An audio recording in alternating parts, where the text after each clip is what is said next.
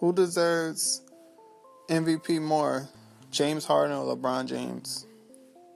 In my opinion, I think LeBron James deserves it more. He didn't really have much help this season, or any help if you watch the games.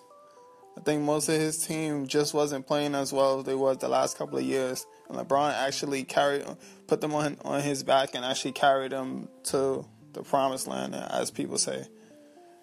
And with that being said, I think he deserves it more. James Harden, I don't think he deserves it as much as LeBron, just because of the fact that he do he do have another MVP or All Star player, however you want to put it, on his team that's helping him win games. And with that being said, they James Harden team only won what six or eight more games than they did the previous season when they didn't have extra, the extra help. And LeBron with losing Kyrie Irving, they only lost a couple of more games than they did the the previous season.